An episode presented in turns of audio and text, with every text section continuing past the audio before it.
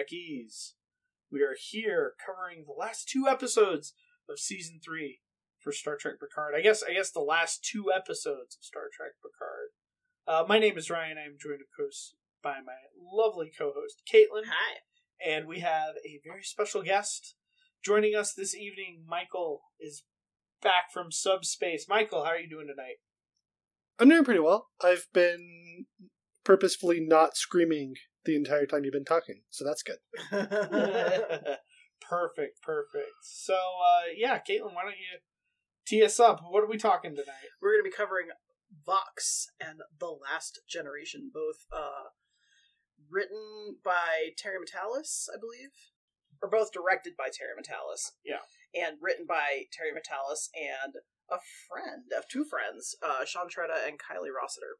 Yeah, we're very excited. Uh, these episodes, frickin' rip and tear.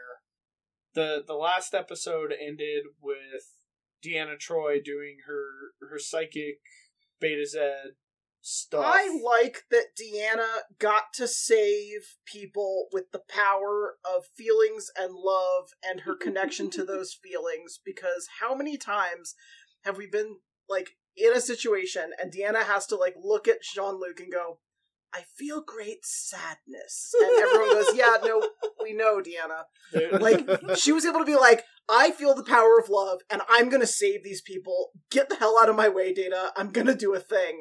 And like that's really cool. I'm glad she got that moment that like really she she very rarely got in TNG to like Right. take it to that potential. Right. Yeah, it's it's great having her back. Uh, we discussed on our last episode kind of the, the, the progression of season three and how television you have to like juggle so many plates, and one of the things was Deanna Troi specifically Well, Marina Sirtis is was in Marina London. Sirtis, yeah, like lives and in London. And, in the height of COVID, it was very Right. difficult to get her available for filming. And so, you know, the way they dealt with that was she's not in the first half of the season. Uh, but I think it works to their advantage because, like, the second she's around, the whole thing blows wide open. right because it's like, hey, you're a changeling. Hey, you're a changeling. Hey, the you're a Borg. changeling. Right, right, right.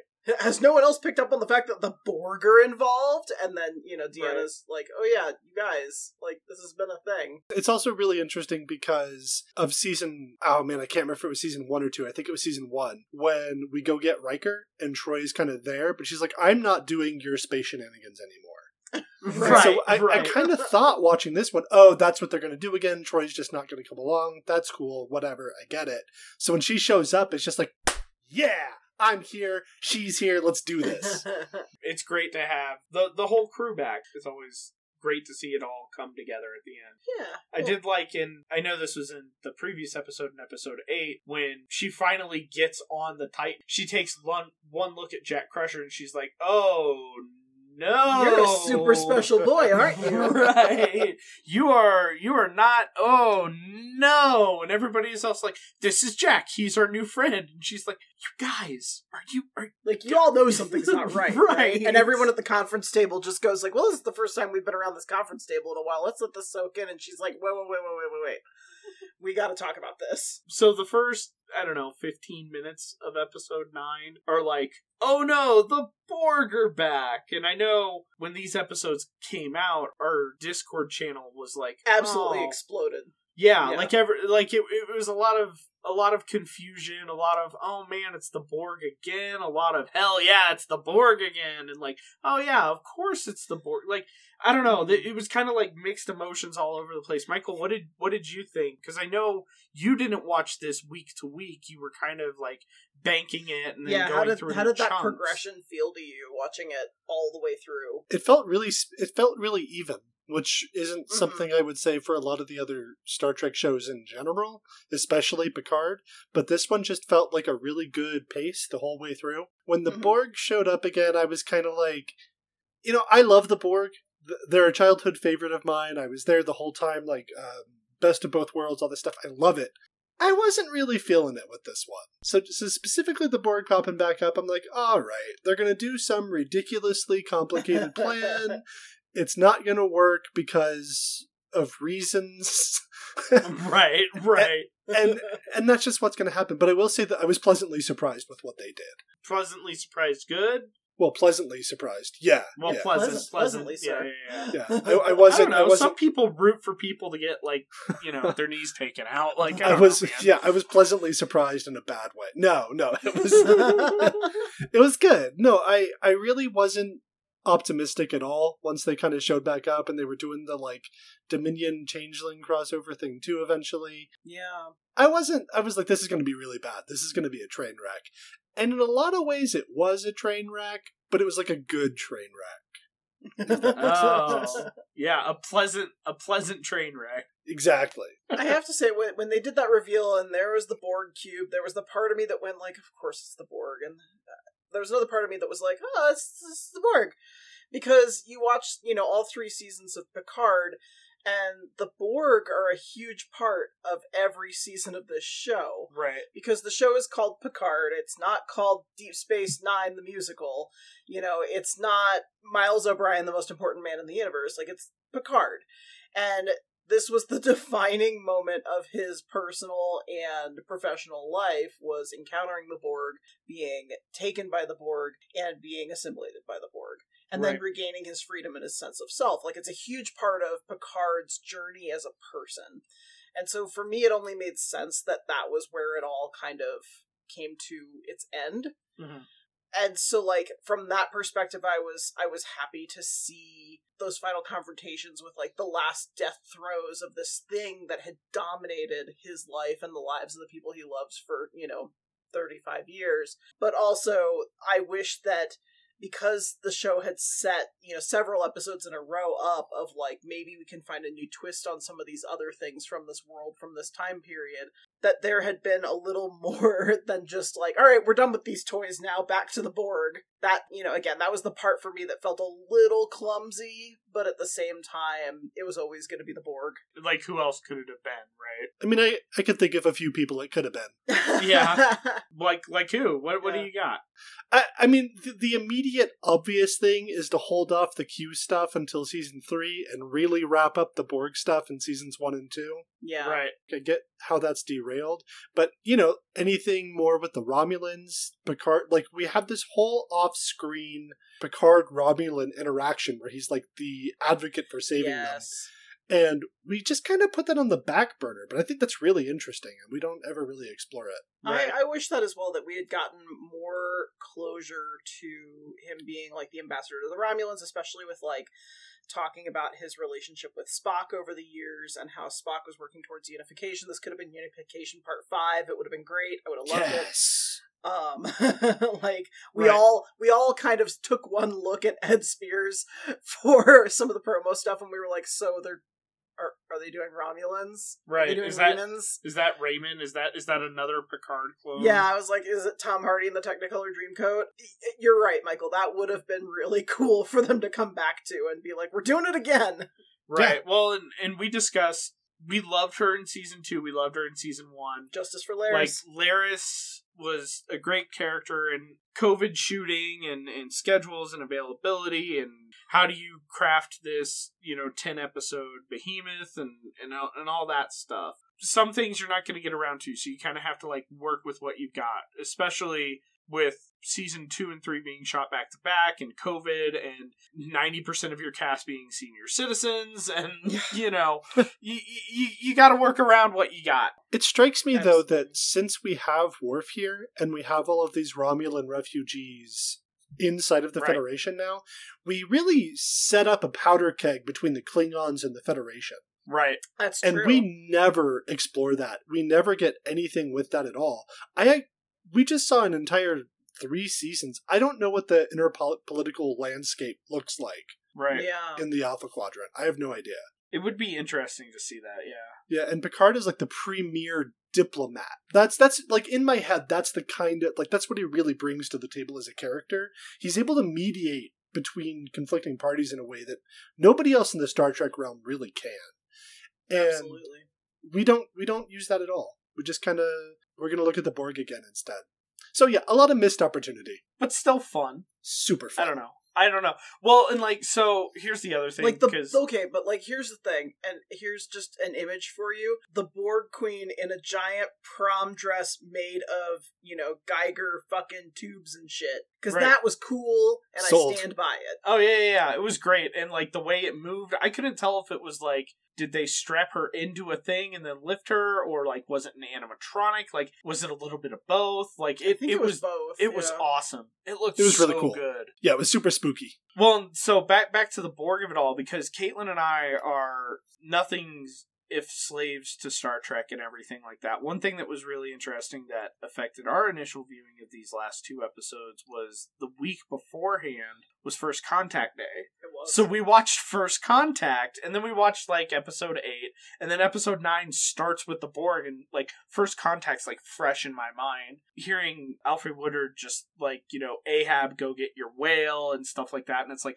wow, like this thing just keeps coming back. yeah. Like the Borg just are relentlessly obsessed with Locutus and obsessed with Picard, and holy shit, they were playing like the ultimate long game, like building a, transwarp station inside of Jupiter's gas cloud. Like, Yeah. How did you guys uh how did you guys feel about the the, the like the Borg zombie aesthetic? You know, I, I kind of dug it, honestly. Like, I like the idea. Like, it's just convoluted and dumb enough that I'm like, this makes sense within this universe that, like, they would hide it in the transporter code, and that's why they'd need, you know, modified DNA that the, the system would already recognize. Sure, the whole thing about, like, the weird 7 Eleven mosquito sound that only affects people under 25, that was a little. That Yeah. was a little much. Yeah. But at the same time, you know, the whole themes of the season are about like bringing in that next generation, like being mentors, being breaking generational traumas, and you know being better and moving forward. Like that had to tie in. This is the, the most literal that gets this entire season. right.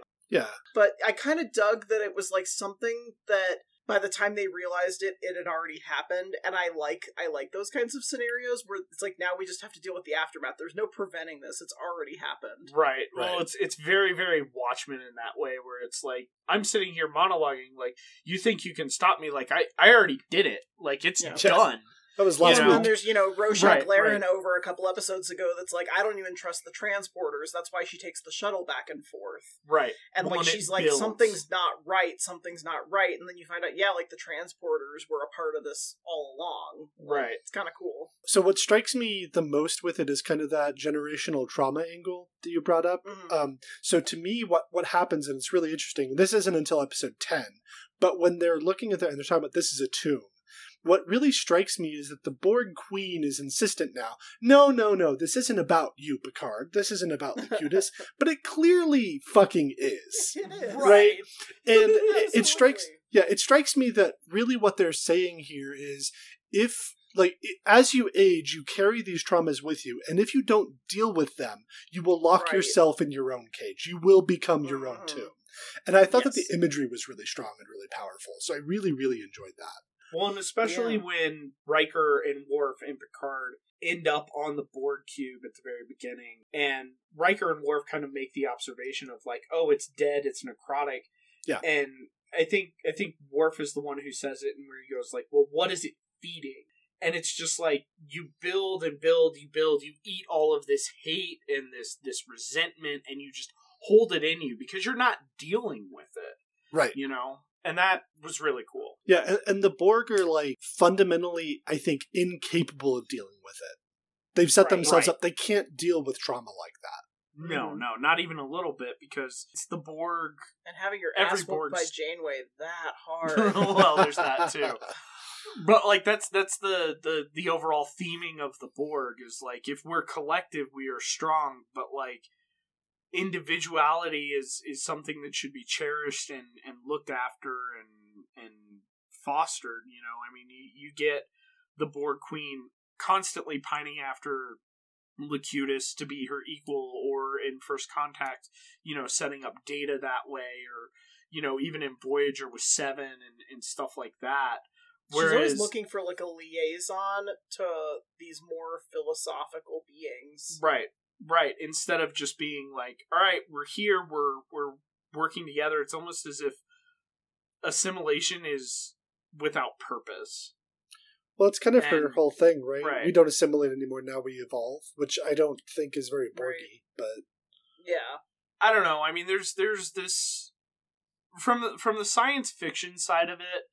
I kind of like dug what they were putting down, where it was like, oh well, eventually machines become biology, and biology become machines, and that that's something that the Borg had always strived for. So when it was like, oh, your Irumodic syndrome is is just like renegade Borg code and stuff like that, I kind of understood it and then you know introducing the changelings into it and things like that you know it's it's all of these things about like even if you look at like modern computing and stuff like that like quantum computing and and uh paired atoms and i i saw something the other day on ars technica about somebody finally figured out how to build a transistor out of wood instead of you know like regular normal silicon rare earth minerals. They're they're building it out of wood now. So like i felt like it was like a natural progression of like borg technology you know you you, you have to start to experiment with it otherwise Well, and you, you look at the things. I mean, bringing it back to the the generational trauma and the things that we do and inflict on others. You know, you take the Borg who've inflicted their um, state of being on other cultures, you know, for, for decades, centuries, what have you. But then you have the the story of that rogue group of changelings that were taken hostage during the Dominion War, and were tortured and transformed into forms they hate. But like they find opportunity with those forms right and they end up using it to try and get revenge ultimately but like talking about how that trauma can just twist and turn you on a cellular level to the point where you know you, you can't be reasoned with at Yeah. all there's no coming back from it unless you have the power of you know like a stable father figure or something I don't know, uh, if only we could be so lucky. right i know i know what are those like yeah that must be nice Whew. So I think Go it's ahead. really interesting though because the Borg's whole thing from the first episode they show up was like, no, no, no, we're past just biology. We're uniting these things, right? But but they're never saying we want to be machines. They're all about the unison of machine and like life forms. machines right. like a means to an end Yeah, it's it's to become the perfect life forms. So for them to at the like last mile here be like, "Oh no, you know what? We actually figured out a way to program you guys to assimilate you from afar, and so now we're not going to do the robot thing anymore at all because we don't need to." I I don't buy it. yeah So uh, my my official head headcanon is that the Borg queen that we're dealing with here is cut off from the collective somehow and is fucking insane.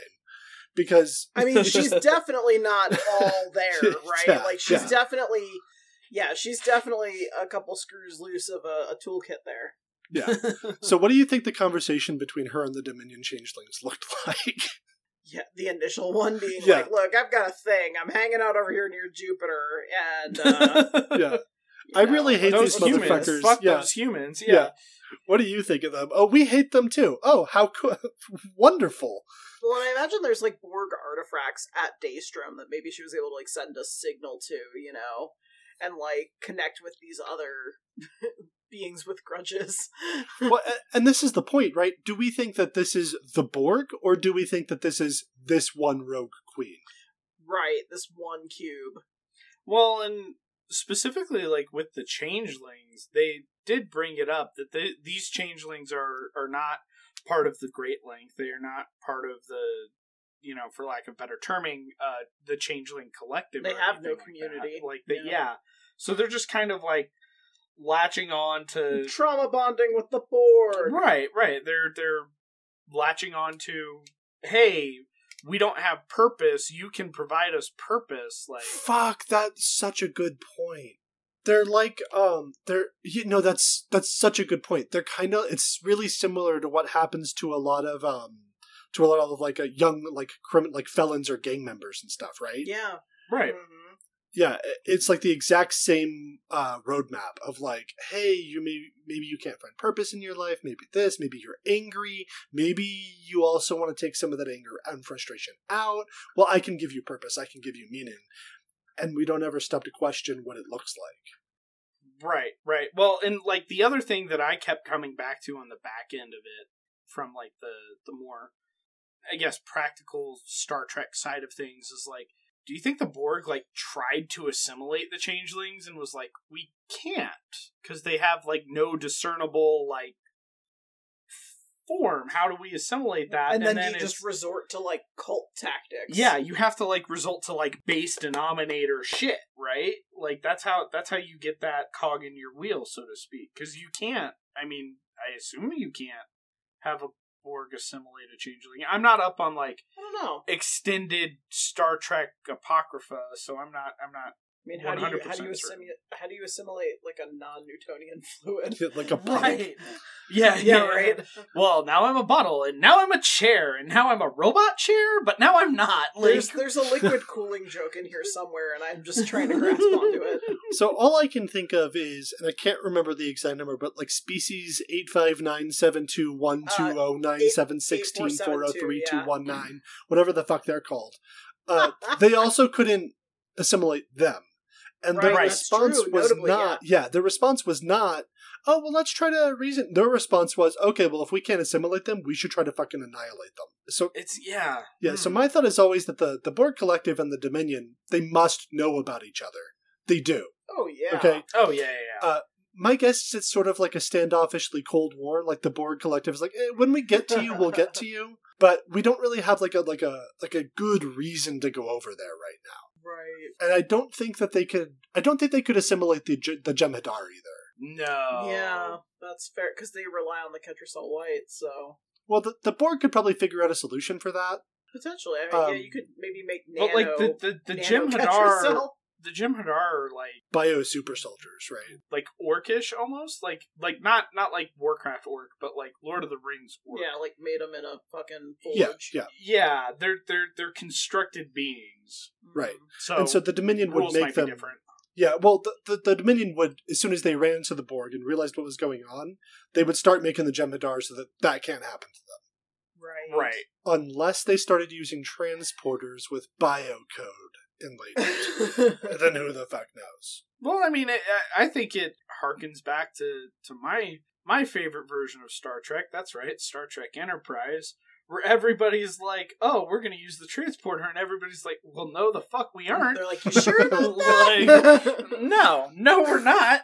like, oh, we can use it to transport crates and goods. That's great, but I am not stepping in that thing. That sounds terrifying. Well, the, the one time, the one for one of the first times they use it, don't they like immediately mess something up and like do a tuvix or something? Yeah. Well, and there's there's a late episode in Enterprise where the creator of transporter tech tested it out on his son and his son never rematerialized so now he's like a ghost that's like just hopping through subspace that can't materialize and ends up like killing people if he touches them Yeah, During, like, phasing and shit. Yeah, yeah, next leap home. Right, Yeah. right. Like there's a whole mess of like transporter horror stories. I mean, some of the best TOS episodes are transporter horror stories, you know. To see the transporter weaponized is not a shock to me. Transporter tech is is scary and very theoretical and very science fiction, but still very like, oh my gosh, the possibilities are endless. And some of those possibilities are definitely horrifying. So to see it weaponized was not really a, a big shock on my. But we've my seen we've seen more we've seen the transporter technology used in in all kinds of different applications. I always think of the one where Janeway was hiding the refugees in the transporter code Right. and like the, the pattern buffer. Yeah, yeah. even in Strange New Worlds where, you know, he's he's hiding his terminally ill daughter there to try and buy time for her. So like it's it's interesting to see it weaponized as opposed to like, oh, this is just another tool in our toolkit to like get shit done. Right. Well, and there was that one really beautiful episode of Discovery where Burnham had. They, I forget what bull crap they were dealing with. Didn't they throw a book in the pattern buffer for a minute there? they had to throw everybody in the pattern buffer and they had to like blow the hatch and she had to like sit in the command chair in like and the astronaut suit and like she gave a very beautiful speech talking to the computer like the transporter's always been kind of cool but to see it kind of like used for nefarious means is is, is always fun. I think it was really cool until they introduced the idea of the buffer because the, the buffer is one of the dumbest things of all time. like if you have this buffer, then character death. Well, I, I never understood why they didn't resurrect people that died. Well, yeah. Can't they just, like, go just, back like, into the, the- system refresh? Yeah. Yeah, Yeah. like system refresh, pull it from the cache. Yeah, exactly. Then they show up and you're like, hey, by the way, this was from a week ago, so a week has passed, but that week didn't go super hot for you. So A week has passed. Are you ready to give your own eulogy? Like, Yeah, and I think that in TNG there was some throwaway line about like degrading patterns over time or something, but motherfucker, we know that that doesn't make any sense. Right. yeah. Well, and I mean, I think that was that was part of Doctor M'Benga's stuff in in Strange New Worlds. Was he had There to still like, had to be like a time clock on this. Yeah. yeah. he had to like take her out. But like, I mean, you're also dealing with oh well, in 300 years, that technology has gotten more refined and and calculated, more more specific and complex at the same time. I mean, just sprinkling everybody with a little bit of Borg tech. I mean, seems like more of a brute force technique than like trying to keep like the intricacies of a person intact. Right, right. Just hit it with an aerosol. Don't worry, guys. You won't Just get put some- affected. Put It's some old bay in it. yeah, like Yeah. don't worry. It's it's not airborne. Like you're fine. The virus isn't airborne. It's interesting that nobody had any complications from the bio Right. rewrite. Nobody had any issues at all. We're all totally fine. Like right. no one was sprouting up with like weird nodules coming out of their bodies in the meantime. Like there were no like unexpected side effects from this, and while they were you know sneaking all the infections on people. Yeah, I'm even thinking like nobody had any tinnitus. Right. Like nobody was like like and there's a lot of different aliens that are going through this, but somehow and it's working on the different species.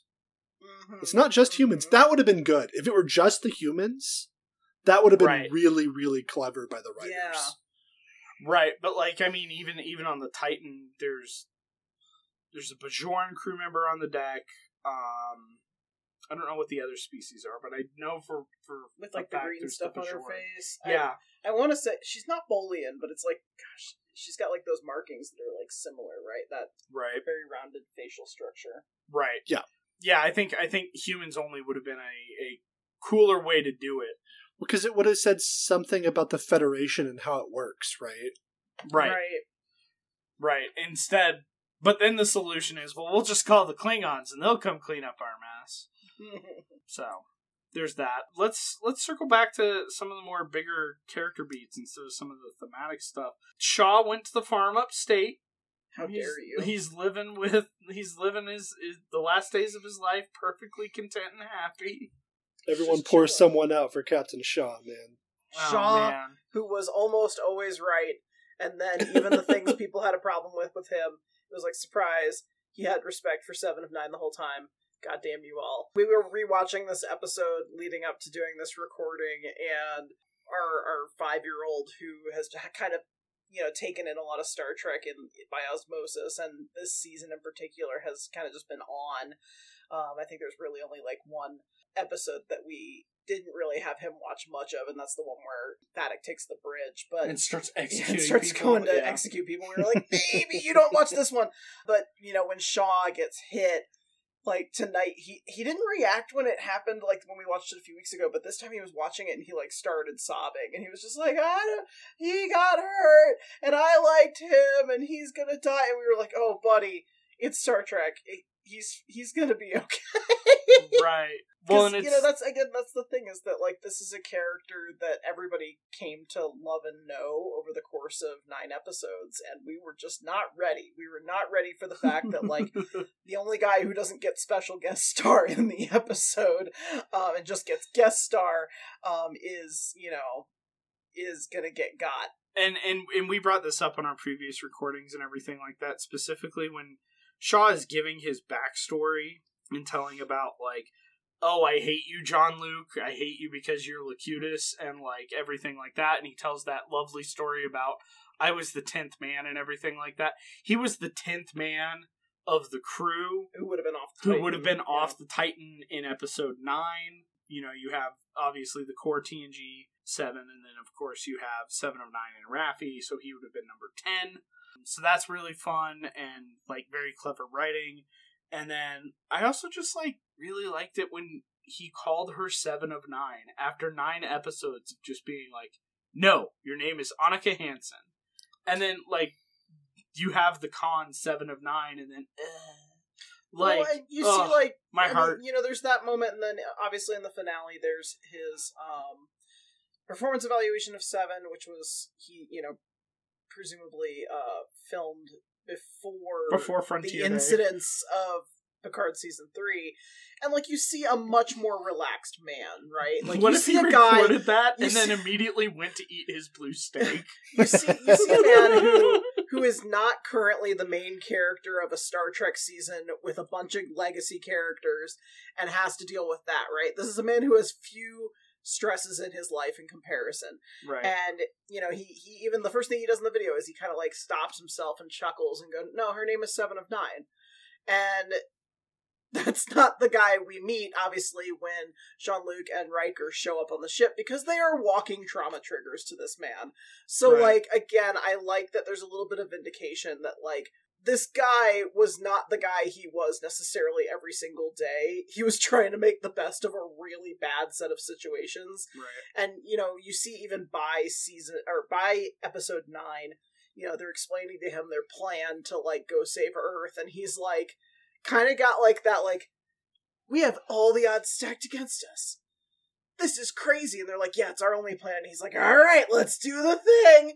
And then he immediately gets shot.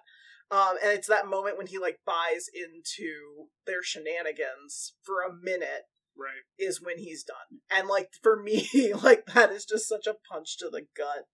Yeah. Michael, what did you think, Shaw? Like, we haven't talked to you about season three at all. I mean, pro Shaw, obviously pro Shaw, right? so I was about to say I didn't get to do the earlier episodes. I'm assuming that everybody's response to Shaw early on I was like, "Man, this guy's a motherfucker." But honestly, from the get go, I was like, "Nah, I get this guy." I loved him from the get go, and I Yeah. know I was. I, I think you and I were like the only ones on the Discord who like, and I was again. It was me alone at first because you were about a little behind us. Yeah, But like, we were the only ones that were like Shaw, Shaw, Shaw, Shaw, Shaw, Shaw. We love Jellicoe. We love Shaw. yeah. Uh, so I, I mean, right from right from the snap, when he's talking to Riker and Picard about like, no, we're not doing that nonsense. That's ridiculous. it's fucking crazy, and I'm not doing it, and you can't make me because you have Right. no authority here. yeah. Uh, and, and and like he calls out all of their like accolades and points out how actually Uh-huh. these things are your medals that you wear proudly on your chest. You should be ashamed of yourselves. it's so good. It's amazing. It's absolutely incredible. He puts them in bunk beds. Like Yeah, First of all, the the lower deck bunk beds. oh Yes. god, it's so good. and he is a lower decks character. Can we all agree Oh on that? yeah, yeah. Like Captain and Shaw is straight out of lower decks. And here's the thing is that Lower Decks takes place about 20 years before Picard. So like, you know, about 10 years post like Wolf 359. So you got to imagine that Shaw at this point is like in his like mid 30s. He's like maybe like a lieutenant or lieutenant commander. Like he could very easily show up in Lower Decks and we would all lose our minds. well, Yeah. and not only that, but like he would slot in perfectly. You wouldn't have to change a single thing about that. no, he would still look like Todd Stashwick. Live action and everything, just in the middle of the Yeah. cartoon. The, the other part of him that I really loved was when he basically um, gives up on the pretense that he's the captain of the ship and Yeah. just goes to his bunk and says, like, no, you guys do whatever the fuck you want to do. I'm going to be over here. I'm going to be in my bunk. He pulls a Jayne Yep. Cobb, right? Yeah. he, just, he just fucks off. For like half Yeah. the season, it feels like he just fucked off to his room. He was like, I'm done with all of you. Well, Because it's like, like, every it's- time he comes out, he gets shot. He gets a concussion. he gets his leg broken. Like this dude's been through it. The, what was their original mission to go, like go explore a nebula or something? No, that wasn't even it. He wasn't going to the nebula. Seven of nine committed mutiny and Right. took them to the took them to the nebula because she realized if Picard and Riker are doing something, it's probably important. I think Right. they were doing like a. I think they they say what they're doing at the beginning, and I think it's just like a survey of the area near where front uh you know Frontier Day or whatever is going to be. Yeah, Right. and like literally it's just kind of sitting around being like a hall monitor and, then and he was like, go on a "This is big perfect." Dumb Yes. space mission with these people he hates He's Yeah. like, "I get to do this for like three days, and then Frontier Day, and we're gonna party, and then I'll walk. You know, I'm one day away from retirement. Just I was like about that say- vibe. Yeah, Sean Same is energy. he's marking off days to his retirement. When is his retirement? Decades from now. He's still got little X's on every day. he wants to go home and play golf. And then there's that day Jean Luc Picard walked onto his ship, and there's that X, and there's a big fucking circle around it in his diary. Like this day, this is where it all went downhill. I would pay Like, pay I a was million really high on pain meds, and I told that guy exactly what I think of it, and boy, did it not go great. I just boy, want do I feel bad now. I want them to release an audiobook of Shaw's Captain Logs from Yes. from when he realizes that Picard and Riker are there to quote unquote do an inspection. And he's just immediately like, no, we are not having them do an inspection on our fucking ship, alright? That is preposterous. This is a bad idea. like they're up to something. I don't know what. I don't care. I want them to go home. Well, it's like all of the captains like get their their own book eventually. Um, they just announced that uh they're gonna do the autobiography of Janeway. I think. Oh, that's and- already that's long since come Or out. um, Sir Patrick Stewart wrote a bio, saw an autobiography. no, because they like his actual life. I think they announced that they're doing an audiobook release of the Janeway autobiography, Oh, okay. and Kate Mulgrew's doing the audiobook. Oh, very cool. which will be really cool. But no, I'm totally with with Michael on this. Like Todd Stashwick needs to have like his own. I was a Star Trek captain for one season. I'm gonna write a book. Like, He should. yeah, he's he absolutely should. I I want him to just show up in everything. Like He is he is an entrepreneur. I mean, he's got other. He's like a big D and D guy, and I guess he co-wrote uh, a book of uh D and D like cocktails, like a like a mocktail book, cocktail book. okay, Cool. that's cool. Um, like he he does like other stuff like randomly. So like between that and he found like a couple independent artists that were making Shaw and Titan themed wares. He immediately began promoting all of those on his social media. Nice. So like I feel Amazing. like there's there's an in here to like be like this is a good idea for you, man. he he's a dude. He sounds like a, a very solid guy who just oh man. Everybody loves Shaw. So But it's it's the lower decks joke, man. Like He Shaxs needs to- comes back. He needs to be on lower decks. You don't talk about how the bridge crew comes back. They just do. And frankly, again, because Lower Decks takes place in the past, there is zero excuse that fucking Liam Shaw does not show up on Lower Decks. Mike McMahan, you have heard me, sir. so I- I can't. oh, I can. I think we can count on one hand the number of Starfleet captains that told off Picard and Riker and rendered them speechless. Yeah.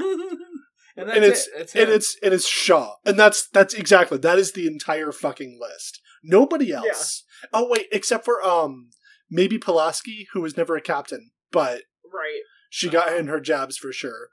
Her Oh, yeah. and then um uh the white the yellow uh the blonde haired admiral from the TNG episodes Hmm. would sometimes Hmm. I don't remember her name, but she Shelby. would some Shelby, yes, she would sometimes be like, "No, you stupid motherfuckers, we are not doing that because that is the dumbest, most dangerous plan conceivable." Right. Which is you you do know that Shelby's in these episodes, right? I did not know that. She's the fleet admiral. yeah, she's the fleet admiral who's on the Enterprise F. yeah. Holy who shit! Yeah, got. yeah, did Yeah, not, that's- did not catch That's that. the same character. That is yeah. incredible. I love that. Well, and that's why when she comes on screen, Riker's like, ugh. Elizabeth Shelby." It's and it's like, shut up, Riker. Yeah. Like, she was awesome. and like she didn't deserve like again the unceremonious like boot kick she got off the second Picard got better. Like this is you know was she the thing. one in, in season one too? was she? In, I remember her from Best of Both Worlds. Right. Well, because in season one, there's that one admiral that like has the line, you know, the sheer fucking hubris. That was no, like that's season not, that's one. That's not, not, her. Shelby. No, no, no. Okay. Okay. Yeah, it looks like she's only shown shown up in in two episodes. It is the best of both worlds and Fox Yep. and Star Trek Picard. Yeah, I so- decided that her name is not Admiral Shelby. It's Admiral Admiral. Shut the fuck up and listen. Like, And Yeah. like you see when like Picard goes over like all the comms and he's like, "This is Admiral Jean-Luc Picard," and you see the look on Shelby's face being like, "Oh God damn it!" Like, we were just trying to have a good frontier day. What are you doing? you're like Jean-Luc, don't do this, don't do this. Yeah. What? but what other amazing admirals do we get to see in this season? uh, at the very end of it, uh, Yeah. Beverly gets promoted to admiral. Fuck yeah! And you know what she's gonna do? She's gonna fucking crush it. That's what she's gonna do. I was I was sad. I, I was like bittersweetly sad when uh, Jean Luc gets up and he's leaving, and he's like, uh, he gives the bridge to Geordi La Forge. Great moment. I'm glad. I'm so happy it happened. Right? Oh it's so nice that Geordi La Forge finally gets to be the acting captain. It should have gone to Beverly Crusher because she had Mhm. active captain experience. she trained and- for this. Yeah, and every time she has run a ship in the past, it's gone very well. Right. Yeah, she's incredible. At Well, and I think again there were so many callbacks to um, all good things, and like she has her own ship in that, and like they rely on her as in her capacity as a captain, and so like again, if you were going to take other things from that finale and like tie them in, it would have been nice to see her in the chair. yeah. Yes, I agree. Well, wasn't there? Gosh, it's been so long since I've watched TNG. Wasn't there an episode where it was like her and a bunch of ensigns. Yeah. like running the bridge. Yeah. and Yeah. like she was just like fucking killing it. No, yeah, Right. it hap- it happens. Uh, it's almost a running joke. It happens multiple times throughout TNG. There's the episode where she's just like left with a bunch of ensigns and random like random ass people and does an amazing job. I forget the details, but there's also the episode where she's stuck in like a subspace like prison, and In she's warp running the ship. Yeah, Oh, in the that's warp bubble. right? and she runs the ship on her own. She does really well there. I think there's a couple other times too. Uh, Beverly Crusher ends up running the Enterprise a few times, and every time you're just like, "This is the fuck Data, fuck Geordi, fuck all these other fuckers." Beverly Crusher's the smartest motherfucker on this entire thing. Oh Right, yeah, right. yeah. Yeah, she's. I did like I did like where she got the moment where she got to tor- torpedo the shit out of the Borg cube, and she was like, "Worf is bad at his job. I'm doing great at this.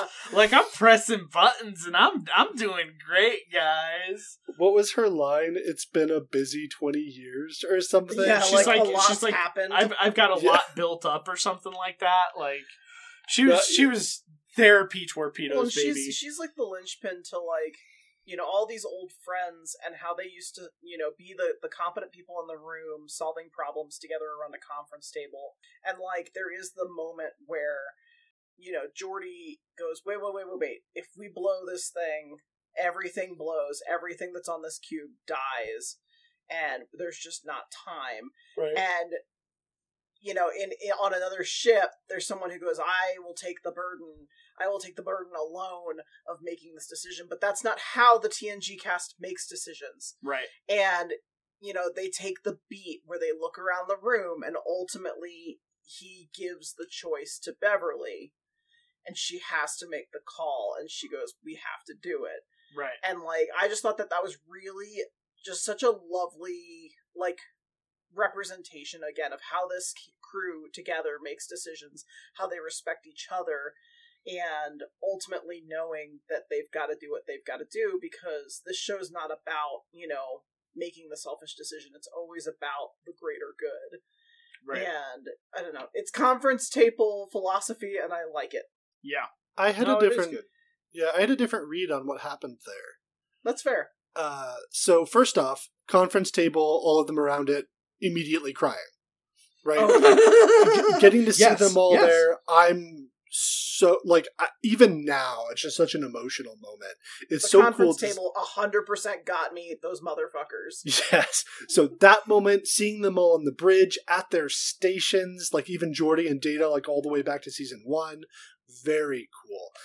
The the moment for me though, where they all look around, I feel like what happened there is Geordi realized, shit, I'm the acting captain. This is up to me. But I am not about to order Beverly Crusher who's at the weapons helm right now, to shoot this thing when it's going to kill her son and mm. ostensibly her lover when like w- without without like because we know what's happening here so i was Oh, yeah. Right, right. yeah i felt like that moment was more about the acknowledgement that hey beverly we're going to ask you to do this and we all mm. kind of know you have to do it but Right. we're, we're going to let you pretend like you have agency here because you're you're closer to the people here right sure.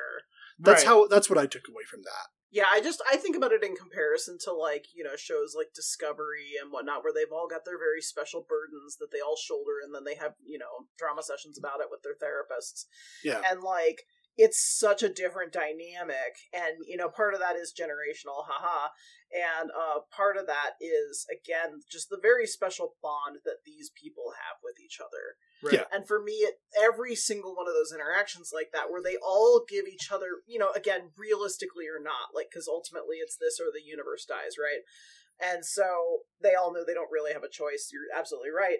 But they still give each other these, like, little outs. Like, you don't have to do this. And it's like, no, but I'm going to do this with you. You don't have to be alone. oh Which sure yeah. ultimately, like, you have that moment with Picard and Jack. And that's the, that's how the I mean, whole thing that's comes that's like the you know? theme of the season, like the capital T. Like, you don't have to do this alone. You don't have to do this alone. Well, and you've got a bunch of, you know, older folks saying, like, you don't have to be alone.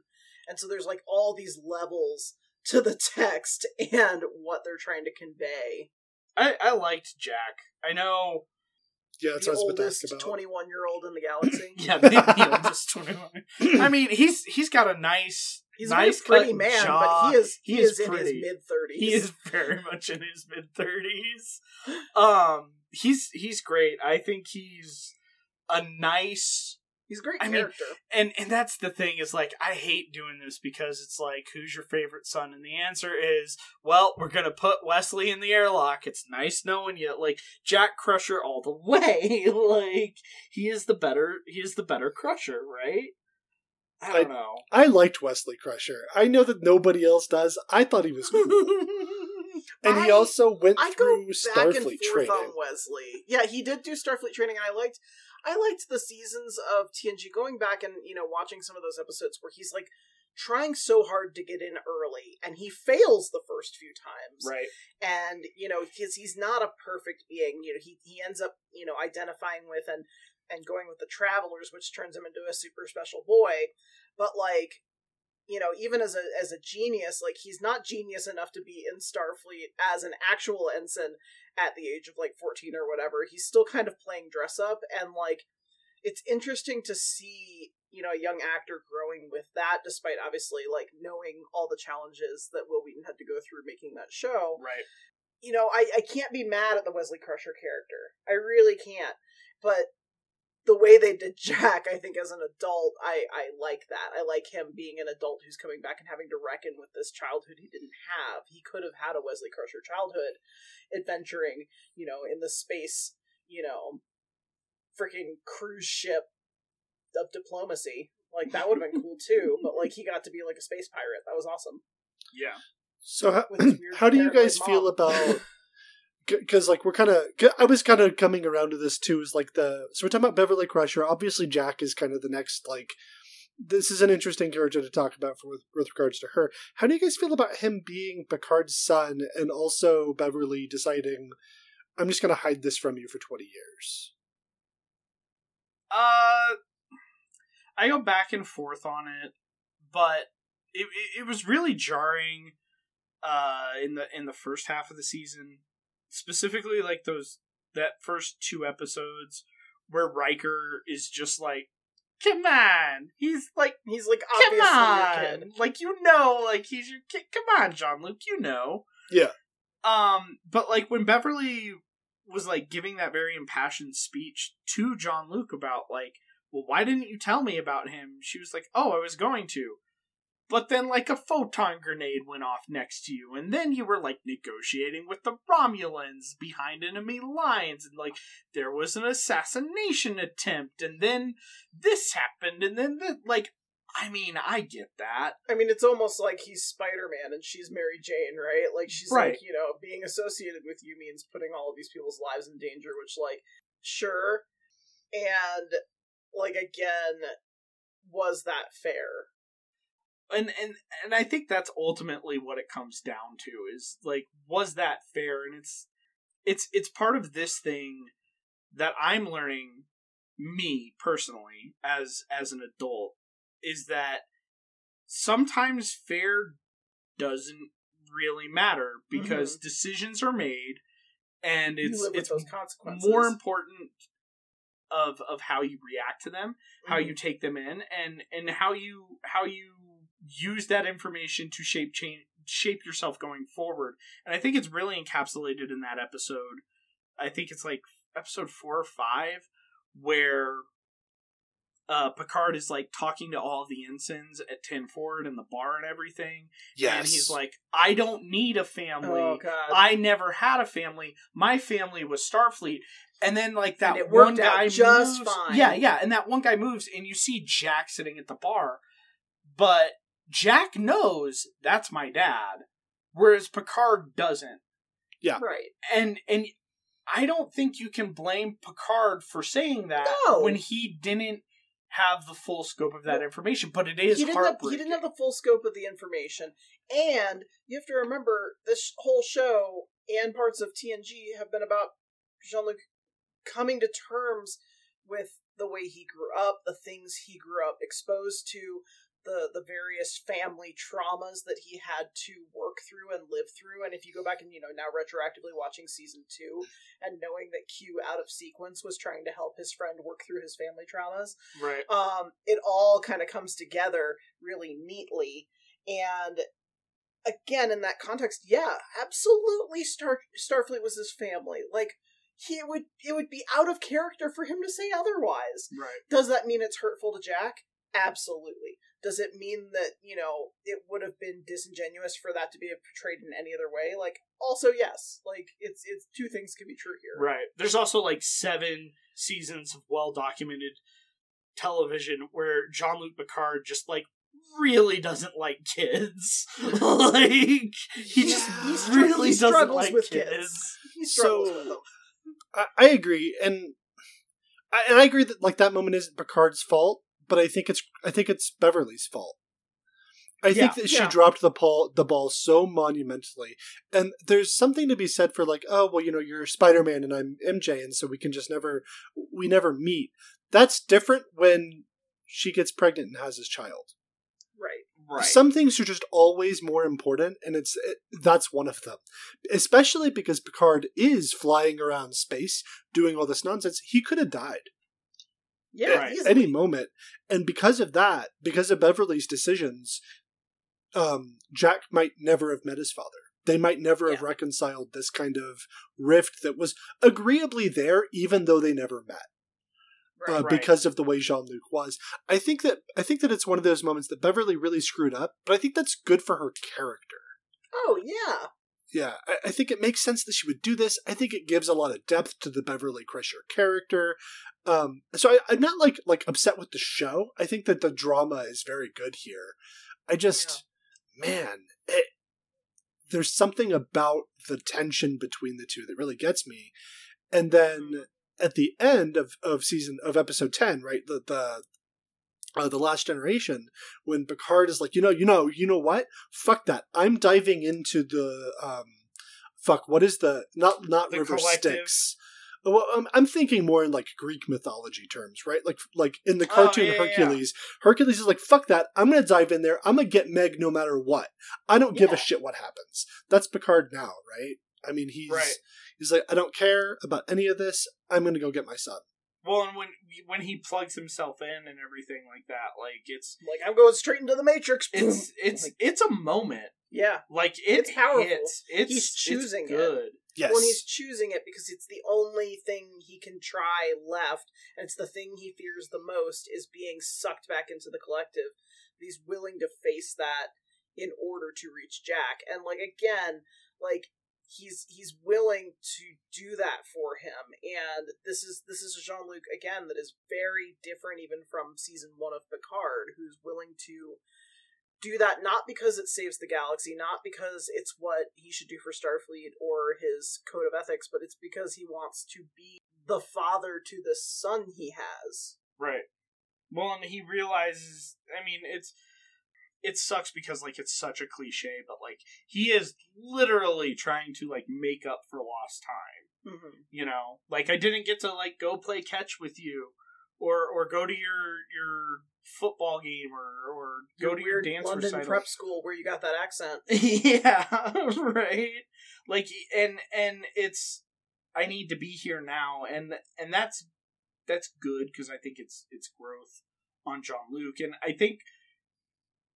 I mean, we, we, we've kind of talked about this on some of the past episodes of this show where s- season three and the theming and Jack and Picard getting to be a father and things like that could not have happened if not of the exploration of like his childhood family trauma in season two, which is a lot of things that people when season two was airing was like, eh, yeah, I guess. Season two work. is messy and uneven. but Right. I think retroactively, season three makes season two better. yeah, yeah.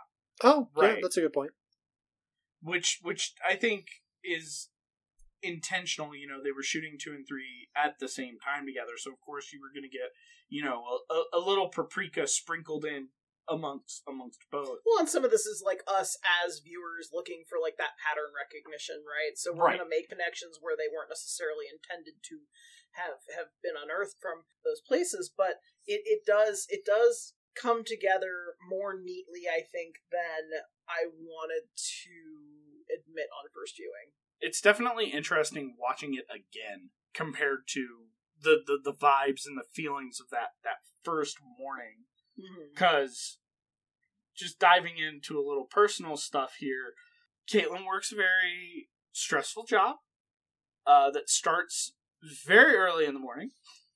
So when these two episodes came out, we were like, well, we don't want to get spoiled on Twitter, so we were like waking up at five thirty to watch these episodes so we could watch them before work. With a big old pot of coffee. yeah, when like it was like, big old pot of coffee. when you're mainlining go. feelings at 5.30 in the morning with like cold coffee like holy schmoly is that just a roller coaster ride of emotion and then you're like all right i'm gonna go take a shower i'm gonna go get ready for work right? um I I'm know, gonna like, cry in the shower for a few minutes. I'll be right back. John seriously. Luke and Jack reconciled. they reconciled Like- they didn't know how much they had in common and um you know even even some of the nostalgia stuff like was you know i think more potent uh on rewatch just because of the circumstances where we watched those last few episodes. You know again speaking of like the nostalgia and the you know recreation of the enterprise d Oh, and the D. Everybody loves everybody the D. loves the d. You know just even you can almost like smell the bridge right? Like you can just like oh my god. You see everyone just like even just the cast as they're like coming down the sides of the bridge and like looking around like you can tell how happy they are to be there and you're happy to be there with them and like i do not care that it's a cheap shot terry matalas like you fucking nailed it I my disagree. I disagree. I don't think it's a cheap shot.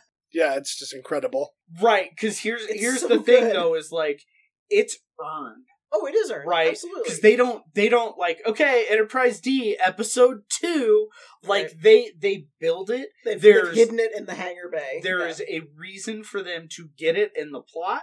There is a reason it is not connected to the Frontier Day bullshit Mhm. protocol.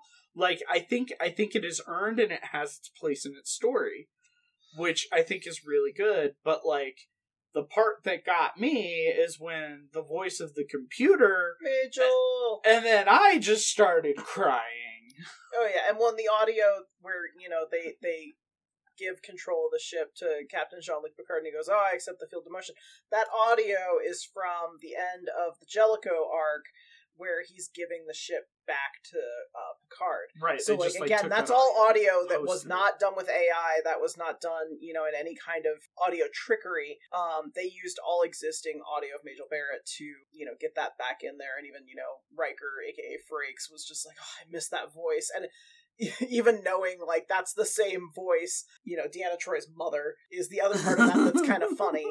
uh, when Riker says it in particular. But like all of those little things where like just you're just shotgunning it at that point, like put it directly into my veins. I love everything about it. I love the fact that like if you listen um if you read to uh, and listen to some of the interviews that the designers the set designers production designers and the artists that worked to bring that bridge to life they talked about how um, they had to go about creating things to look the way the bridge did, but obviously the bridge that we all saw was filtered through 80s and 90s television sets. Right. So they had to like color correct for the digital age and also like even the consoles like how the light th- comes through the consoles had to like resemble what we saw on television during that period and time like the amount of effort and love that went into that craft that resulted in that product is just astounding. Yeah. And so much so much love went into it and you can just you can feel it. Michael what did you think? Do you love the d? I am a big fan of d yeah. I think that it says something about not just like this show Picard, but just like Star Trek and Star Trek The Next Generation specifically that years later these moments still pack so much punch and oh, the yeah. fan base is still here to like cheer it on and like actively want it. Right? Like I remember back in season 1 of Picard it was like, okay, I get that we don't want to just like right like just like jerk each other off the whole time and be like oh isn't this right. fun like we have everybody on the bridge again isn't that what you... because that would have been kind of cheap uh, right. uh, but but them Absolutely. earning it this way like what you guys were saying it makes it so powerful like between like them all sitting around the conference table them playing poker at the end them on the bridge i just i can't fault it at all and even if i could i don't want to because i just right. it's so cool I just love it. Yeah, uh, my, but we also my big fault. There is one fault, and and you will you will come to appreciate this fault as well. Oh, um, oh no! The big fault that I hate is that apparently they shot around that poker room, that poker table, for forty five goddamn minutes and we only got to see about three minutes of that shit. and okay. no, no, I, I no, you, I, want, I you want, the behind the scenes that's just. Do you want an episode eleven that's just them playing poker? And it's Hell just yes. Brent Spiner telling increasingly horny jokes for forty five minutes. yes, I do because want you know that. that. Like you have to know that like ninety five percent of that audio was unusable. Like yes, yes, probably head canon accepted, right? Like yeah, it was the, the the two that got me was the the voice of the computer, and then the crane shot at the poker table. It was the, it, it, was because they matched they matched the shot at the end of TNG. Mm-hmm. It's like everybody sitting in the same position. They match the camera move. Uh-huh. They match the the they twist the camera as it's pulling up in the crane. Like that. Those were the two and shots. It becomes the framing like, for the credits. Yeah, it's lovely. Yeah, it oh man, it's so good. It's so, so good. I remember when we did the um the t- the TNG episodes, like thinking right, back to right. it when they did the poker game, and the the last line was like, um, what was it? Sky's the limit. I remember yeah. talking about that and gushing about it because I really like that idea for Star Trek that like ultimately what this is about is potential and the human spirit and like the enduring right. nature of like we can conquer yeah. these evil space robot things that keep trying to uh, destroy us for kind of weird petty reasons to, to be completely honest but in that moment there, there's something to be said also about just like it doesn't all have to it can also just be have some fun with your friends. There's nothing more yeah. important than just that human connection of like sitting at a poker table with good friends, have a couple beers. You just saved the galaxy cut loose, have some fun. Well, even fun in, with in all other. good things, where Picard says, "I should have done this a long time ago," and Troi says, "You were always welcome." Yeah. And so when he's the one at the end who's like, "You want to play some poker?" Like it's just so nice, and it's like these people just love each other, and I love that for them. Yeah, and they all they were all getting ready to leave too. We've all had that moment where you're at like a party and you're like, "All right, I'm out. I'm gonna head home," and somebody's like, "Well, wait a minute, we're about to play Mario Kart." Like, oh, okay, yeah, fine. Yeah, I'll right, play right. one round of Mario Kart. I'll play one round of Mario Kart and, and fourteen later. races later. Yeah. Like, yeah. And it's it's really that perfect encapsulation of all of that. And it's it's so good and lovely. And then they play the full TNG theme like at the end it's with so the music yes. and like they just like, well, what if we just like pumped up the horns just a little bit more? Mhm. That was really cool. The other thing I thought that was really cool that gets overlooked because it's so blink and you miss it, uh, and it's over. Is the last generation opens with the opening credit shot of the Pleiades star cluster? Mhm. and like when it opened with that i was like like i like caught my breath i was like oh my god are they gonna do like the full credit sequence i was like oh my gosh like no way no way i mean they didn't but like it's, I wish it's that we- one I don't know how they shot. would have in, in, introduced it, but I, I really would have liked us to get a captain's oath at some point. Yeah, during the episode, that would have been cool. oh like if jean luc or like jack said it or what if seven said it at the end Oh my! she's I would have. Oh man, if they closed it out with seven of nine, I would have just fucking lost it. yeah, which I with already lost. I would- Sharon. absolutely lost my mind. Ugh. Yeah. yeah so uh let's let's talk about seven and like because like we're talking about the borg and we're talking about you know jean-luc and beverly and deanna and all that but like there's a whole nother episode going on with like seven and Raffi on the titan. And their their friend, the cook, oh the cook. because you know Seven has like a deep spiritual need to find her new Neelix, and like this poor bastard is like, "Oh no, Miss Ma'am, I cannot do this," and she's like, "Nope, you're doing it." Like our our last chef, he was like the head of security for a minute. Like he he did all kinds of stuff. You'll be fine. And he's like, I'm pretty sure I won't be. And she's like, you don't really get a choice. I, I mean, there, there's a moment where Seven of Nine like looks at him and gives him that look of just like, I don't understand any of the words you're saying. I don't care. I told you to get to your goddamn station, right? Like, Uh, don't make me come over there and fly this fucking ship myself. I can't do everything, right? Yeah, it's it's like i am one person sit Yeah. down shut up There's like 12 of us left. Like, which which honestly kind of says something to Seven's character growth out of Voyager. That she's Right. no longer just going, okay, move.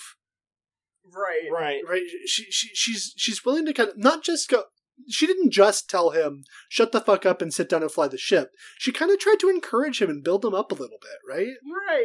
she was like you you kind of took the training yeah You're our pilot now. Like, don't worry, you got this. It's only we're only flying up against the entire fucking fleet, but Yes. like, yes um and, and and i will say that was the other that was one of the other i mean seven of nine's ending here i i think i cried harder than at any of the tng stuff like there's Mhm. something so strong about not just her being promoted and getting the captain title and really being a part of stuff. That's so cool. The fact that it's Tuvok, I, Well, I I mean- can't like. Oh my fucking god! I was here for it. I mean, like, don't you just like put in that call to HR anytime you're getting a promotion? Like, yeah, send down Tim Russ. Like, I want I want Tim Russ to give me my promotion. I've never been promoted by Tim Russ. I Uh, know. I'm sure it's But- an honor. But but there's just something about like like from him in Voyager, basically constantly like being willing to kind of work with Seven Right. Uh-huh. and kind of try to show her the ropes a little bit. To now him being like, no, we're not allowing you to resign. You're not allowed to quit. Uh, In fact, here's a ship. Go fly it around. Go fly it around space and fuck shit up. well, and it's almost here like is your non-lover Raffi to help you with it. yeah, the most bisexual bridge crew I've ever seen. in my I life. know. I'm It's very crazy. excited. I really hope Star Trek Legacy happens, and I hope they all just like kiss. Uh, it's- Just the it's- whole it's show. what I want. Yeah, just the whole show. I mean, that was Jack and Sydney every single episode, me being like, but what if they kissed? I just feel like if they kissed, then we could, like, move on and do all this other stuff.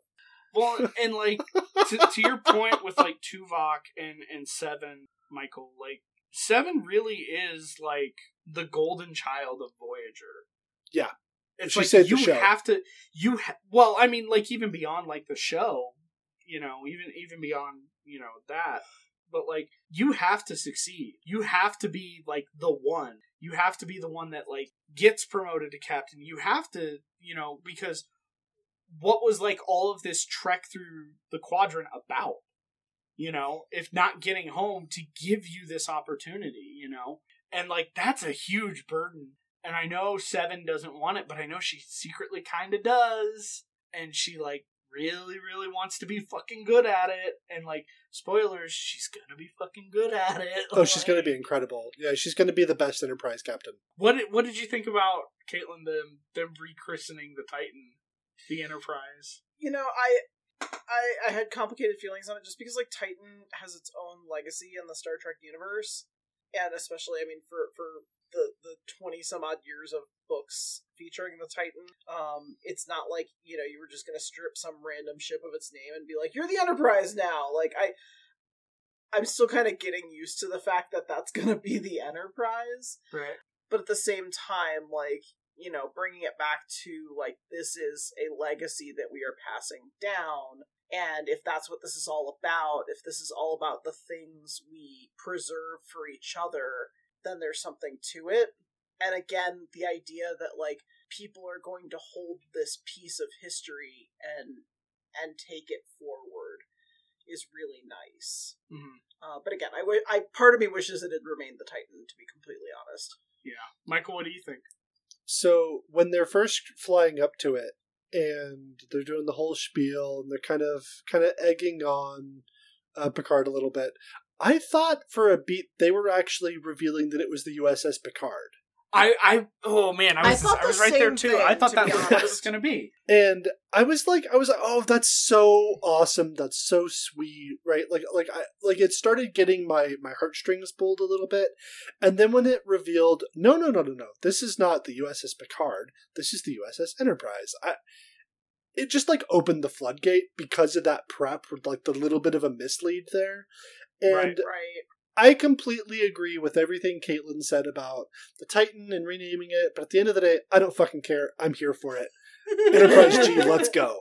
I absolutely I just put it all aside. I'm like all of the reasons and rationale, and it all makes total sense, and I completely agree with everything you said. Fuck that. This is the Enterprise. Because it feel good. And I mean Yeah, that's fair yeah. that's the thing is that like it's gonna it's gonna you know set off something deep in our lizard brain that goes enterprise enterprise enterprise and like that is totally fine like i'm not gonna you know bitch and moan about it when we get star trek legacy because like guess what we're gonna get star trek legacy God, I hope so. whether or not it's called that or something else, but it should be called Star Trek Legacy. Like, I'm gonna be hundred percent on board. yeah. Yeah. I'm sorry. There's going to be a limited show where the Captain Seven of Nine of the Enterprise. Yeah, no, I'm gonna watch it every week. uh, yes, Like- with bells on. Are you fucking The- uh, kidding me? Right? Like all I can imagine is like they're hailing us. Put them on. This is Captain Seven of Nine of the USS Enterprise. What the fuck do you want? I- Yeah, I'm here for it. So this this brings me to a new question because I actually I've heard like whispers and stuff about Legacy, and like uh, they're they're very clearly like setting up a new Star Trek here. It's it's not oh yeah, they're not It's being not at all coy, right? no. Paramount would be the stupidest motherfuckers. on Literally planet the if they did stinger at the end of the episode Well, I mean, maybe John. de Lancie So- being like, "Your story's just beginning." I Wink. know. So, Like, so my question here is kind of kind of going back to the Picard, Romulan, Klingon stuff like these. So the Romulans are kind of gone, right? There's no, Right. there's no more Romulan Star Empire. right, Um, right. I can't imagine the Cardassians are doing super well. The Ferengi are probably not. They're probably mostly integrated into Feder. So, like, if the Borg and the Dominion both made this. Well, not the Dominion, I guess. It's just random changelings, and it's not the Borg. It's this random Borg queen. But still, right, bear with me for a second. If they're mm-hmm. both now joining forces, kinda, sorta, to try to derail the Federation, what do you guys think that says about the Federation's political capital at this Right. point? In the, they must be the most powerful political entity in the galaxy. right. Maybe. So what do we do? We'll find out. New. Yeah, exactly. We'll Something find new. out. And I'm gonna watch every week. Like, Yeah. I just, yeah, uh, I, I agree. I'm really excited. Not just the least because like Seven of Nine over the course of her tenure in Star Trek is probably the best character arc of any of the Star Trek characters, and She's to so see good. her do more and keep doing it, oh man, I'm so excited. yeah. and like we'll see more of the Voyager friends, and you know, I'm assuming you know the occasional TNG person will show up. Um, because like again, this is an era where like a lot of these people would still be alive and kicking and doing stuff. Yeah, um, we- so we you'll have get to like get enough of those Janeway. dopamine hits to be like, haha, oh, is that your friend? You know, Lieutenant Commander Naomi Wildman? Because holy, cri- holy crap, would that be cool? I would love it if that happened. Take And us in, Ensign Kim. Yeah. Like that's. Poor Ensign Kim. Did you guys catch the um the was it the the star I forget the title, but the Starfleet Chekhov, right? He was like my dad or whatever. It was like Chekhov's Yeah. son. Was like that was cool. I liked that. That was like a Well, nice little nod to TOS. well, and it was actually voiced by uh, Walter Koenig. Is he Koenig? Koenig? Sorry, he's the one who was Chekhov, right? I always Yeah. get those the TOS people mixed Well, I, I up. believe it I was, can't remember their names. It was I, bel I believe so. If you want to double check IMDb, but I believe it was voiced by him. But they had uh, the name Is uh, Anton? is Anton, which is you know obviously a nod to Anton Yelchin, who um, passed away you know very suddenly a few years ago. You know he would have been you know someone you would have brought in for that moment. Um, otherwise, but yeah, it was just like a flood of emotions at that point, being like it doesn't even matter what you say right now because we just are not really listening. We're just feeling our feelings and it's all vibes and we've got to figure this out, you guys. Let's make it happen. Paramount, please. Mm-hmm. It's all we want. Mm-hmm. It would be like both the Forge sisters, Jack, Raffi, Seven, the cook. Bring back the cook. Well, yeah, the, Bring back the, cook. the other two bridge crew um, who Right. get some highlights throughout the season. Like they're they're on the bridge at the end. But yeah, like you can build it out and see like what it means to be the flagship again. And like, you know, what does it mean? Are they going to be on diplomatic missions? Do you have, you know, an XB leading like your weird diplomatic cruise line or do you have them doing other stuff? Like what's their what's their purpose at this point? And what is, you know, what is Starfleet imagining as, you know, their purpose? Uh, I'm just curious to see like what they do with that, how they they subvert it, how they you know how they interplay like with all those things that they, didn't really have time for in Picard, right? Like all the the geopolitical like stuff going on in the quadrant at the time that they can really sink their teeth into. I don't know. Maybe there's like another Klingon Civil War. I mean, there probably they, is one of that those, they have to send seven out there's to, always to one of those renegotiate. brewing. Yeah, I was about to say we're due. Yeah, Uh-huh. yeah. Like I don't know, flip a coin. And like you mentioned the Ferengi, but like this would presumably like be the tail end of Rom's tenure as Grand Nagus. So like maybe Oh, we should get him like back. in a yeah they're they're in like a unionized you know utopia now. right. And I like, mean- what does that change of hands look like?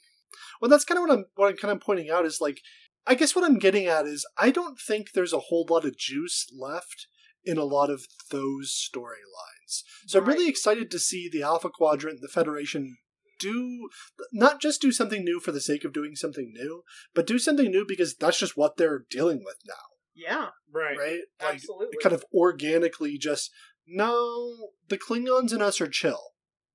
Right? Like Mhm. there's no Klingon civil war. They're good. We're good.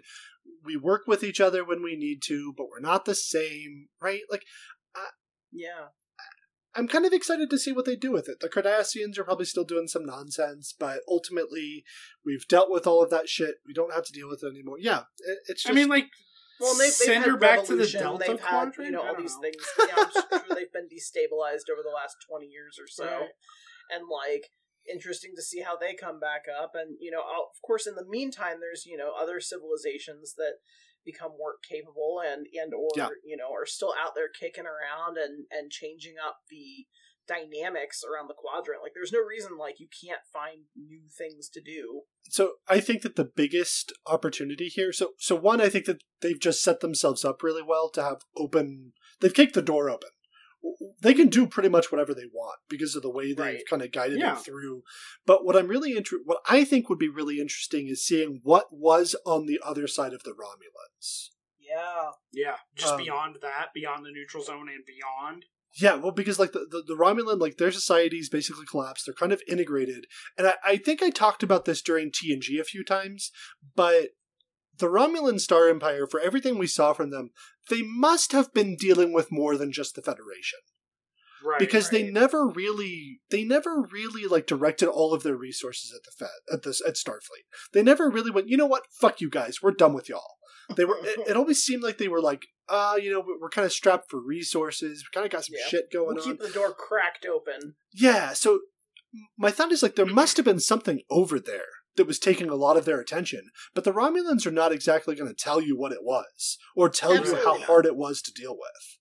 So Right. before we started watching these two episodes, like that week in between eight and nine, in a pure moment of exhaustion and tiredness, I believe Caitlin said to me at one point, What if the end of Picard season three is the start of the temporal Cold War from Enterprise? And it's That- like they never get to that, so like Yeah. they could do that. I hope they don't. I hope they don't. Temporal Cold War I is didn't so say it was a good idea. Oh, But it is fuck, an idea. It's an idea, that's for sure. Uh, they could do that. Man, I hope they don't, unless we get more Shrek. We didn't really touch on much of the stuff on this episode at all, but Well, Michael, what, what, what I mean, what, I think it's what more about what it evokes for you, right? Yeah, exactly, yeah, like yeah. you know that ultimately they're gonna save the universe. Like maybe one or more of them might not make it. I don't know. It's kind of nice when everyone just gets to be friends at the end. yeah, it, um, it really was just like a hey, look at all this fan service. Wasn't that cool? But like, we didn't get to talk Yeah. about like like Data's a human now, kind of. Right. Oh, yeah. that's- that's and Brent true. Spiner's just making a whole ham sandwich out of it. Yeah, and you can I tell liked that it when he. I liked Yeah. it when he was like, "Hello, chair. I love you, chair." Well, and he's like when it when he gets that moment of anger with the Borg, he's like, I hate them. yeah. It's just like, Aw. oh, and his weird, his hilarious uh counseling with Troi, where she's just like, oh, my god, I can't doesn't deal with. stop. Yeah, I, I and love she's all like of on that. her iPad, like Looking planning at her her fucking- vacation. like just doing vacation Fucking Expedia. Like yeah. Um, scrolling so, I mean, Twitter. yeah, so like we get all of that stuff with Data, and it's pretty clear that they're just like, look, we want Data here, we want Brent Spiner to play him, but eh, the, the the makeup and all that stuff, we're kind of done with that. Sure, right. totally, I get it. I'm not going to argue with them. That man is in his seventies. He does not want to be gold anymore. Yes, I. Why not? Sure, yeah. So we get all of that. We get uh, Geordi La Forge kind of doing his own little mini arc with his daughter. I thought that was really cool. How like Uh-huh. she wants to be Federation, she wants to be here, she wants him to be proud of her, but she's not just gonna do what what he thought she would. She's gonna do her own thing. I thought that was really cool. We, we get kind of the capstone on Riker and Deanna, right? They kind of resolve a lot of their issues from I loved earlier. that- There's I love yeah. that they fleshed out the fact that, like, even when Picard came to see them and he, he was like, Here's my newest bullshit problem. Yeah, look, let's eat pizza about it. And, you know, they go, Oh, yeah, we've got to put on a good face because he's clearly got some shit going on. Like, We gotta Yeah, be good. I mean, our kid just died, but, you know, I guess we'll have to, like, figure this out for him right now and we'll deal with this later. And then, you know, they kind of do deal with it later and you find out how much they'd actually been going through with all of that and how Yeah. much they hadn't resolved with each other. And it, again, makes season one better all the more when you go back and watch those episodes because it's, like, so much putting on a show for their friend because they don't want them to know that, like, they're falling apart. And Well, that's Yeah. just really interesting to watch. the other thing I want to say, Michael, and then you can dive in. Um, it's insane how good their chemistry is. Oh, it's wild. like Yes. 20 years later. It's so fucking palpable. It's so good. Yeah, so so what I was gonna say was kind of off of what you just said with the the chemistry because I agree. Like I, I was blown away at their chemistry. They don't get a lot of moments together, but the moments they have punch. Uh, Oh, yeah. crackle, yeah. yeah, like the end when it shows them all on the bridge, and then like back in the corner is Riker and Deanna, and they're just like hugging. Yeah. They don't. They're not So like they're not. The camera's not focusing on them. They're doing their own thing, but still somehow that's where my attention goes.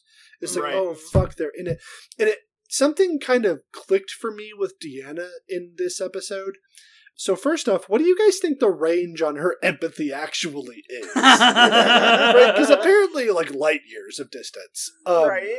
But and this is kind of uh There's, this is gonna there's be, got to be like some D and D source book that like, Yeah, A yeah. to Z, like yes. uh, but it- one it kind D of- twenty plus is like fuck. It kind of clicks for me in a way though that um and I think that only somebody who's been in a long-term relationship can really appreciate this. But Mm.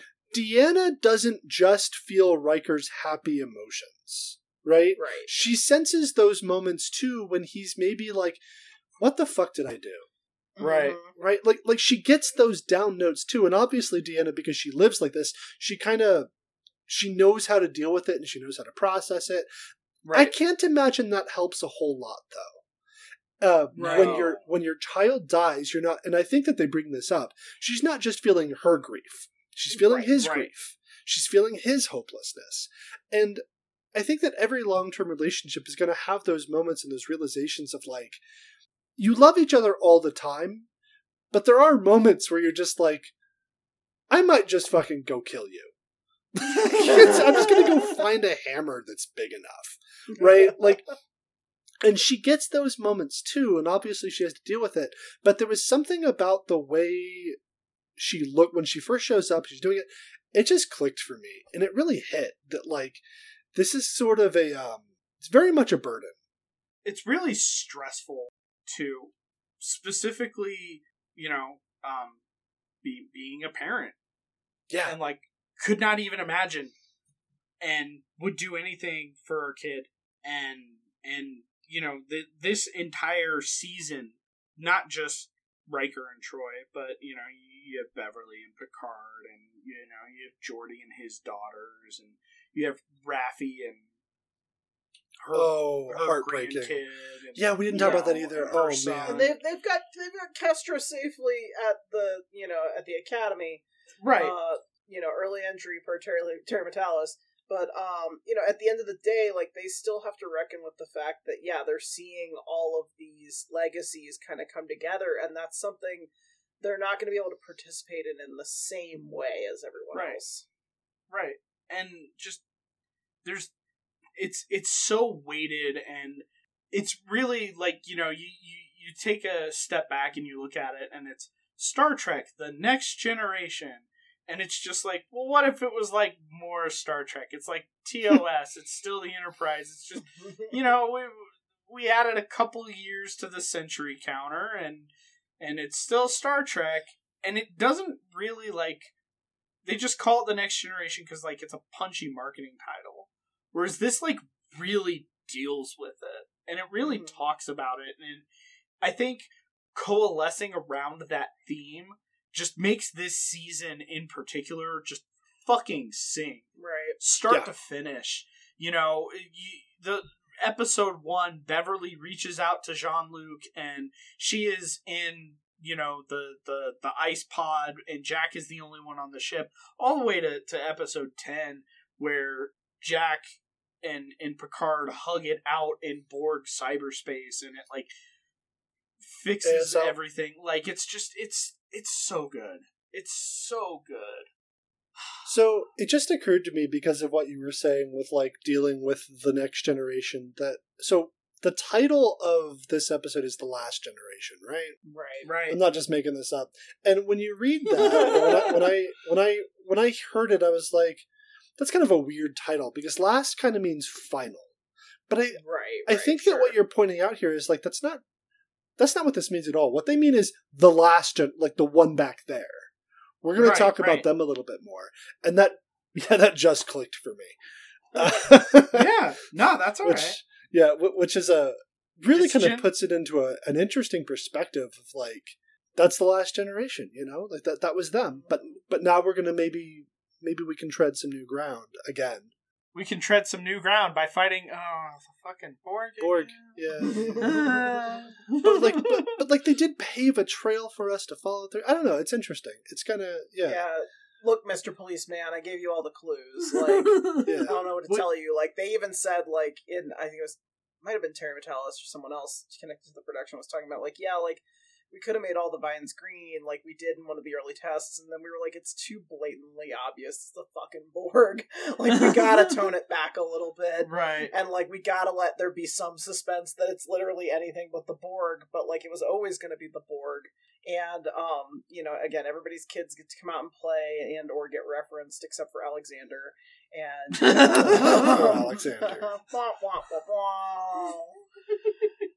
Well, the first the first spoken line in episode one, the first line of spoken dialogue is talking about the Borg. is Picard's log talking about the Borg. And I think the Borg hi- about hiding from the Borg in a nebula. Yeah, And so like again, like And it's like the- all of it was there. Yeah, yeah, like they, it was all there. Yeah, uh, so- my favorite callback in episode one was Riker at the bar going like, "Why do you have so many D's?" Nobody likes the fat ones, and then by the time episode nine rolls around, you're like, "Give me the D, baby." Just well, and, and, and Jack has one of the little Enterprise D's in his little bunk, and it's very cute and yeah. good for him.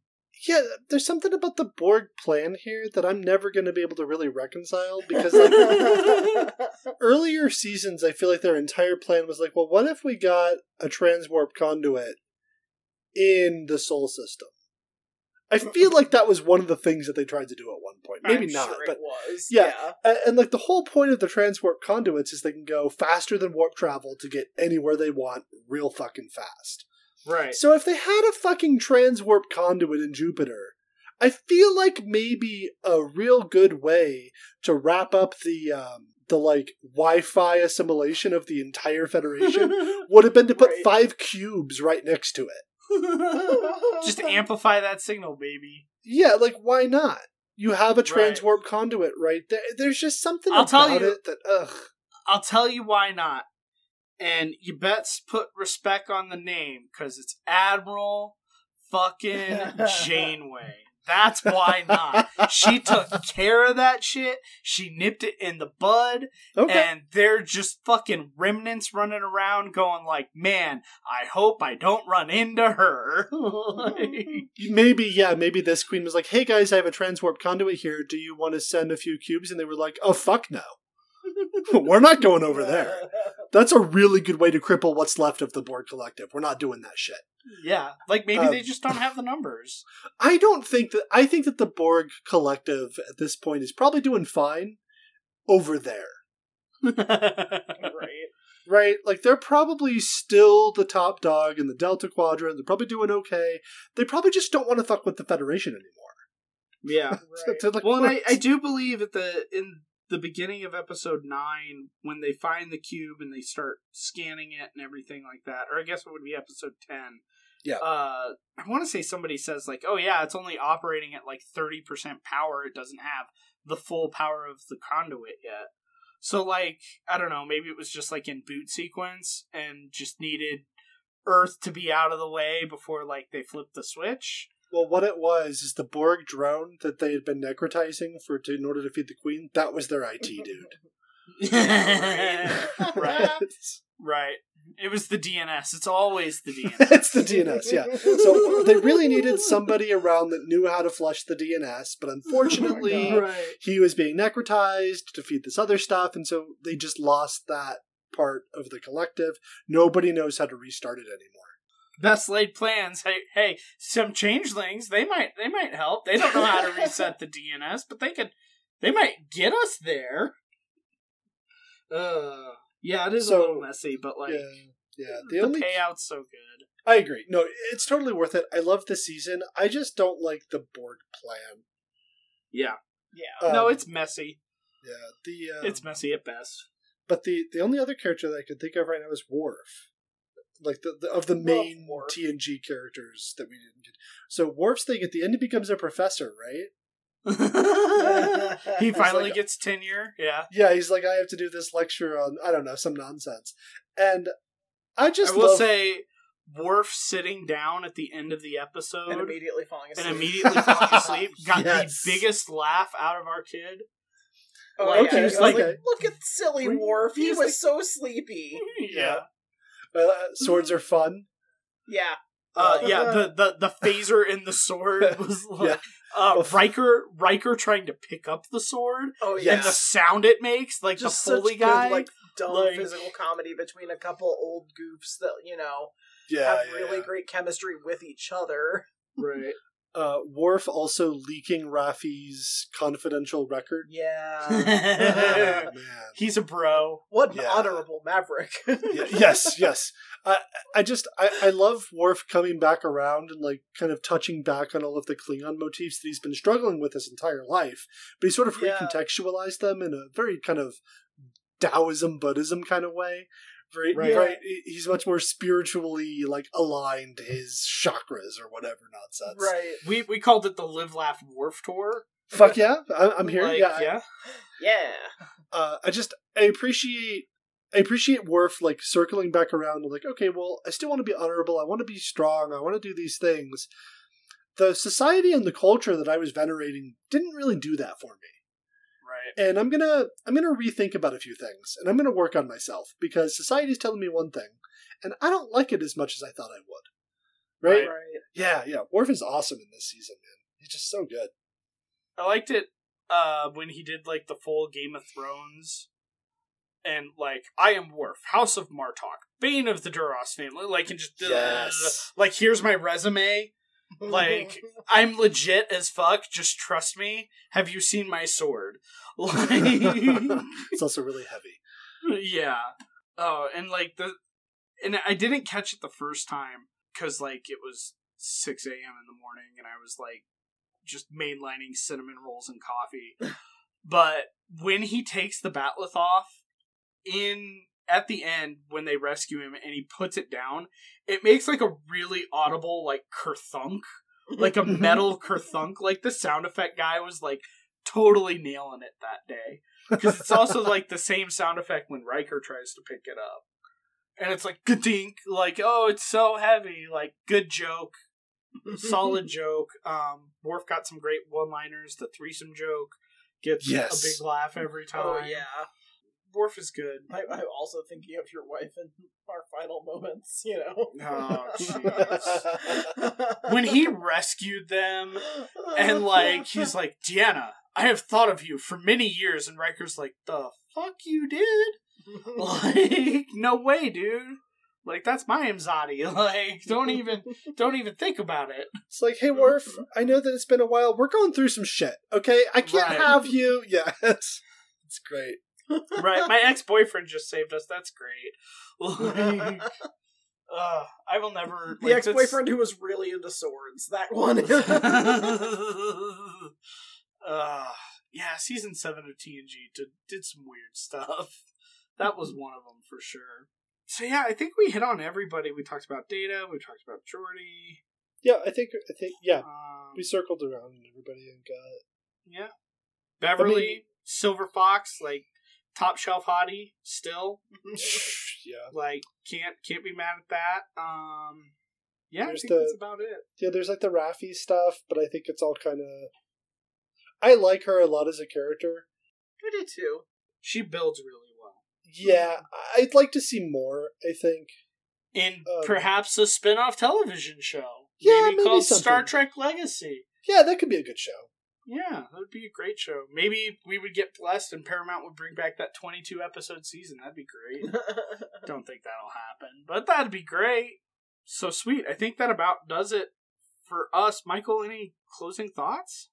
Um, the only closing thought I really have here is I think that if we if we wanted to and if we weren't recording, if we weren't running out of hard drive space, I could probably just sit here and talk about this season of Star Trek with you guys all damn night. Oh, yeah. And I, Oh, I- for I- sure. I, I think the concern is that right now we're proving that to be true. Yeah. Nah, it's good TV. It's really good. I'm I'm glad we were able to talk about it. Uh, Caitlin, did you have any yeah, I mean, final thoughts, closing thoughts? yeah, it's it's really rare that a show that got as as wonderful a send off as All Good Things was gets another crack at doing a really satisfying finale. yeah, two for two on Um, finales, guys. And and, and well, two for three. you know Nemesis. they manage it with with the pathos they manage it with you know these characters that you still care about these relationships that still spark and that's that's a magic that you know i know when patrick stewart was debating whether or not to actually do the picard series you know he was he was concerned about a lot of these elements and like is this going to be something that that honors these characters and doesn't just jump in for like a nostalgia quick nostalgia bite that you know maybe can sell some toys. Getting this opportunity to come back to the the table and do something that's meaningful and even on the rewatch just continues to grow and show you at the end of the day that this character that he you know he he's he's said in interviews like you know where's this guy in his life? He's he's alone and he's kind of you know sad about some of the way things have gone that he can bring this character back around to a sense of fulfillment and a sense of community i think means a lot to patrick stewart and i want him to be happy. Um so it's really nice that they were able to accomplish what they did with this season. And also shaw was mostly almost always right. So you know here's the thing. Uh you need it when you if and when legacy happens like you need Shaw to come back in some capacity, whether or not that's, you know, going and visiting him in the old holodeck or, you know, reconstituting him with nanoprobes like that one time they resurrected Neelix and then he hated, you know, being alive. Um, whatever Just- you need to do, Terry Matalas, I trust you with it. Just pull him out of the Uh, but it- transport buffer. Yeah, pull him out of the transport pattern buffer. It's fine. I mean, they've done it like a billion times before. It's fine. He was the captain. I'm sure there was some like super special like system reboot that they can do. So anyway, more Shaw. That's your thesis. Family good, more Shaw. Family good, more Shaw. Perfect. I would not have it any other way. Um, as far as the future of this show, Two Star Two Track, Mhm. of course, any two parters that pop up will definitely be talking. I think uh, because it is definitely two different shows working together for one, we're definitely going to be covering the Lower Deck Strange New Worlds episode, Mhm. uh, where Mariner and Boimler are no and it longer was directed. cartoons. It was directed by Frakes, so it's really a threefer. Jesus, it's going to be so It's gonna be crazy. weird and horny and like Who Framed Roger Rabbit. You think? You think it's gonna be cartoons running around? Uh, no, I, I actually, I mean, I know it. I, appar- I, I, I heard that part of the beginning will be in cartoon form, but then because Tawny Newsome and Jack Quaid actually kind of look like their characters, they are going to play their characters in real life. Oh my gosh! Oh, so we'll that's exciting. definitely be covering that. So that'll be fun. And then uh, I think we have something cooking to revisit some old Trek that we all know and love. So once Yeah. we we firm up and finalize those plans, we will let you guys know. But until that time comes, To be continued.